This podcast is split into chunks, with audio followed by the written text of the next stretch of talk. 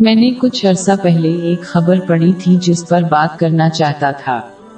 اس میں ثقافت اور معاشرے میں وقت کے ساتھ ساتھ رونما ہونے والی تبدیلیوں کا ذکر کیا گیا۔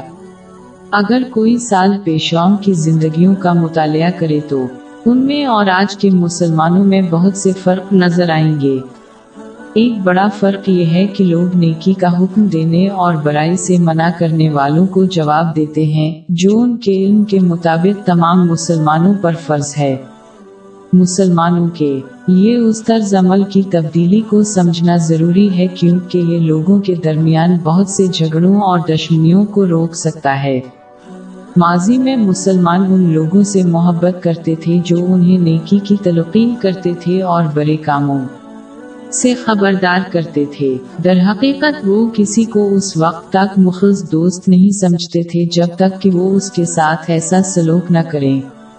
وہ در حقیقت ان لوگوں سے بھی محبت کرتے تھے جو انہیں ایسی چیزوں کی نصیحت کرتے تھے جنہیں اسلام میں گنا نہیں سمجھا جاتا تھا بلکہ صرف ناپسندیدہ چیزیں تھیں۔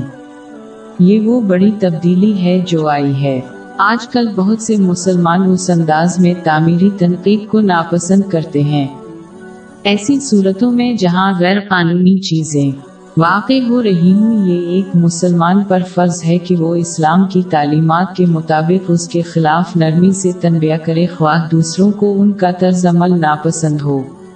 لیکن ایسی صورتوں میں جہاں دوسرے گنا نہیں کر رہے، بلکہ ایسی چیزیں کر رہے ہیں جو اکثر ناپسندیدہ ہیں۔ ایک مسلمان کے لیے بہتر ہے کہ وہ ان پر تنقید نہ کرے کیونکہ اس سے دشمنی، جھگڑے ہی ہوتے ہیں۔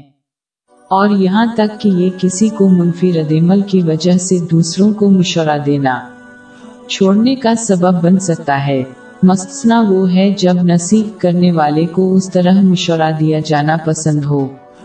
لہذا جو مسلمان اپنی ذمہ داری پوری کرنا چاہتا ہے اور دوسروں سے جھگڑے سے بچنا چاہتا ہے، اسے چاہیے کہ وہ نیکی کا حکم دے اور حرام سے تنبیہ کرے، لیکن ان دو قسموں میں سے نہ آنے والی چیزوں کو چھوڑ دے۔